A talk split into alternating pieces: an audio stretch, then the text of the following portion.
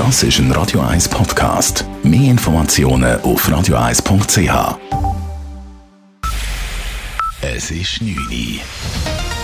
Radio eins, der Tag in drei Minuten. Mit Sabrina Morgulin. Reisende aus Corona-Risikogebieten, die nach Deutschland zurückkehren, sollen sich künftig auf das Coronavirus testen lassen müssen.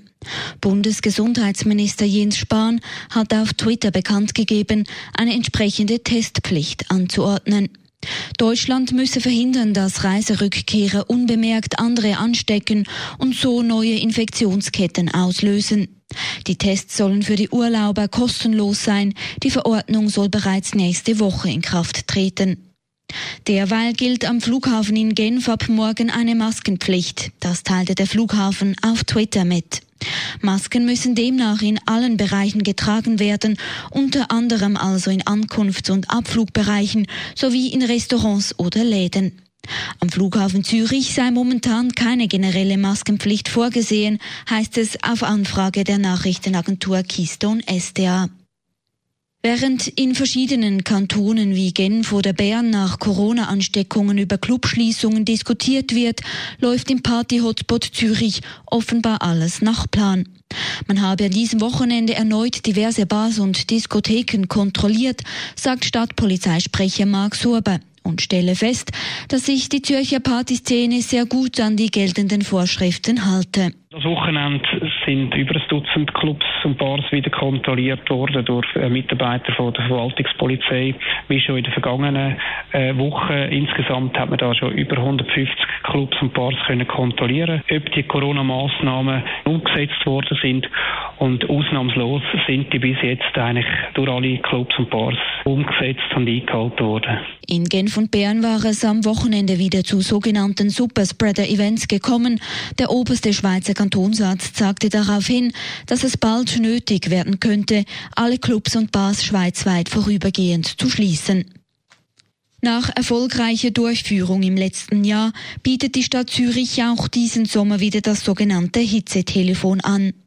In einem Telefongespräch oder bei einem kostenlosen Hausbesuch geben Fachleute der Stadt den Seniorinnen und Senioren Tipps, wie sie die heißen Tage am besten meistern.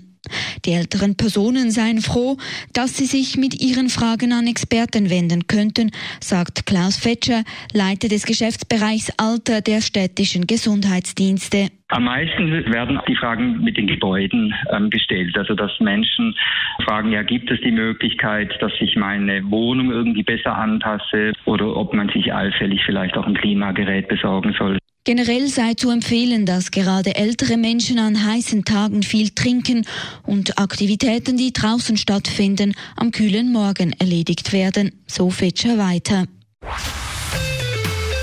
Radio eins Wetter. Die Nacht ist es meistens klar, der Morgen Dienstag startet sonnig. Im Verlauf des Vormittags stünden aber zunehmend Wolkenfelder und Quellwolken.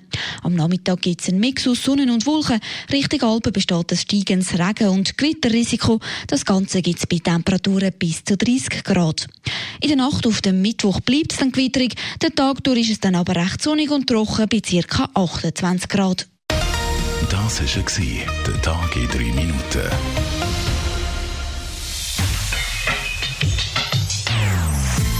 Non-Stop Music auf Radio eins. Die besten Songs von allen Zeiten. Non-Stop. Radio eins.